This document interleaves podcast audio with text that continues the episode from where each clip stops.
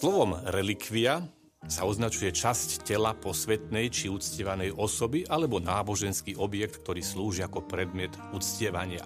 Relikvie bývajú dvojakého druhu. Skutočné ostatky z tela svetca alebo z jeho šiat či vecí, ktoré používal a relikvie na základe dotýkania sa ex contacto tzv.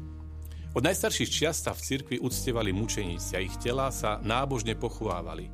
Pripomienka ich smrti bola oslavou ich viery v zmrtvých stanie. Veď oni vydali mukám svoje tela, pretože verili vo väčší život. Na ich hroboch sa schádzala komunita kresťanov, aby eucharistickou liturgiou vyznávala túto vieru i ďakovala za ich príklad. Po skončení prenasledovania, keď si kresťania začali stavať vlastné miesta bohoslúžieb a keď sa kresťanstvo rozšírilo aj do iných krajov, ktoré nezažili prenasledovanie a nemali vlastné hroby miestnych mučeníkov, Telá svetých mučeníkov a neskôr aj iných svetých sa začali prenášať do chrámov, aby sa liturgia slávila, tak ako to bolo starobilým zvykom, nad ich pozostatkami, spomínajúc tak na ich vieru v zmrtvých stane i posilňujúc sa ich príkladom. Niekde sa o to isté telo chcelo podeliť aj viacero nových chrámov a kresťanských komunít, a tak si podelili aj telesné pozostatky, teda relikvie toho ktorého svetého. Táto tradícia sa v cirkvi uchovala dodnes a preto pri posviacke každého nového oltára sa doň vkladajú aj pozostatky svetých. Vo východnom obrade sú uložené aj v osobitnej šatke, ktorá sa rozprestiera pri slávení Eucharistie na obetný stôl. Táto šatka sa volá antimenzion. Úcta pozostatkov svetých, teda relikví, je spojená aj s článkom viery. Verím v spoločenstvo svetých. Cirkev je jedna, tu na zemi i tá v nebeskej sláve. Zomierajúci Lotor na kríži prosil Krista, spomeň si na mňa, keď prídeš do svojho kráľovstva. Kresťania, ktorí vyprevádzali svojich blízkych odsúdených na mučenickú smrť v pevnej viere, že táto smrť ich privede do jednoty s Bohom, prosili o ich modlitby. Spomeň si na mňa, pretože verím, že Kristus ťa príjme do svojho kráľovstva. Tieto prozby kresťania adresovali svojim priateľom mučeníkom nielen vo chvíli ich mučenia, ale aj po ich smrti. Verím, že si už oslávený s Kristom. Pamätaj na mňa, prihovor sa u Neho za mňa, aby sme sa raz mohli spoločne radovať vo väčšnom živote.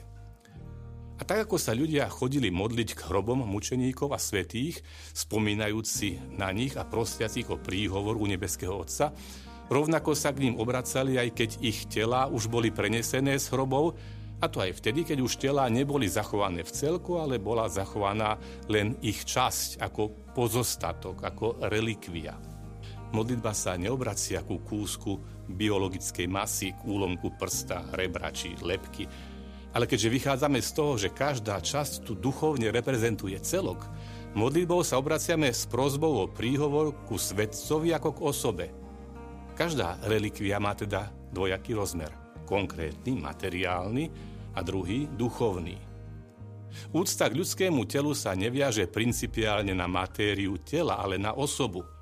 Ale aj telo, ako nositeľ nesmrdenej duše, si zasluhuje úctu. Preto vo všetkých kultúrach sa prejavuje úcta aj telu zosnulého. Aj keď vieme, že podlieha rozkladu a rozpadu. Duchovný rozmer je však ešte zreteľnejší. Relikvie majú svoje miesto dokonca aj v civilnej, sekulárnej sfére. Ich úcta nie je len náboženským javom. Možno si pamätáte dokumentárne zábery z prvého dňa okupácie vojsk Varšavskej zmluvy v Prahe v auguste 1968. Pri budove Roslasu sa strhla streľba, boli tam zabití mladí ľudia. Krátko na to vidíme študentov, ako pochodujú s československou zástavou, ktorú niekto z nich namočil do kaluže krvi zabitých. Táto krv na zástave sa stala už nielen matériou, pripomínajúcou vyhasnutý život, ale aj symbolom vzdoru, odporu, odhodlania, stala sa relikviou. O 10 ročia neskôr prvý postkomunistický prezident Václav Havel pri nástupe do úradu v roku 1989 prišiel do katedrály svätého Víta, aby vzdal ústu relikviám svätého Václava. Český národ svätého Václava vždy uctieval ako dediča českej koruny a ako svojho väčšného panovníka, ktorý len akoby prepožičiava vládu v tejto krajine kniežatám a kráľom. A tento úkon Havel zopakoval i pri ukončení svojho úradu v roku 2003. V dobovej tlači sme mohli čítať, že pražský arcibiskup kardinál Vlk vtedy povedal vy dnes prichádzate, pán prezident, aby ste sa poklonili pamiatke svätého Václava pred jeho pozostatkami a symbolicky povedané, aby ste navrátili vládu do jeho rúk a zveril ďalšie osudy nášho národa pod jeho ochranu. A prezident Havel povedal, vyslovujem na tomto mieste svoje najvrúcnejšie prianie, aby krajina dostala dobrého prezidenta. Potom položil kvety k lepke svätého Václava, vystavené na oltári, a zotrval pred ňou chvíľku v tichom zamyslení. Potom sa hlava štátu odobrala k hrobu kardinála Františka Tomáška. Pri tejto príležitosti Václav Havel pripomenul, akou veľkou duchovnou oporou bol kardinál Tomášek všetkým, ktorí pred novembrom 1989 bojovali proti komunistickému režimu v našej krajine. Takže, ako vidíme, aj sekulárny prezident, ak je inteligentný, chápe zmysel úcty relikví a týmto svojim úkonom dal aj nechápajúcim odpoveď na otázku, na čo sú nám relikvie.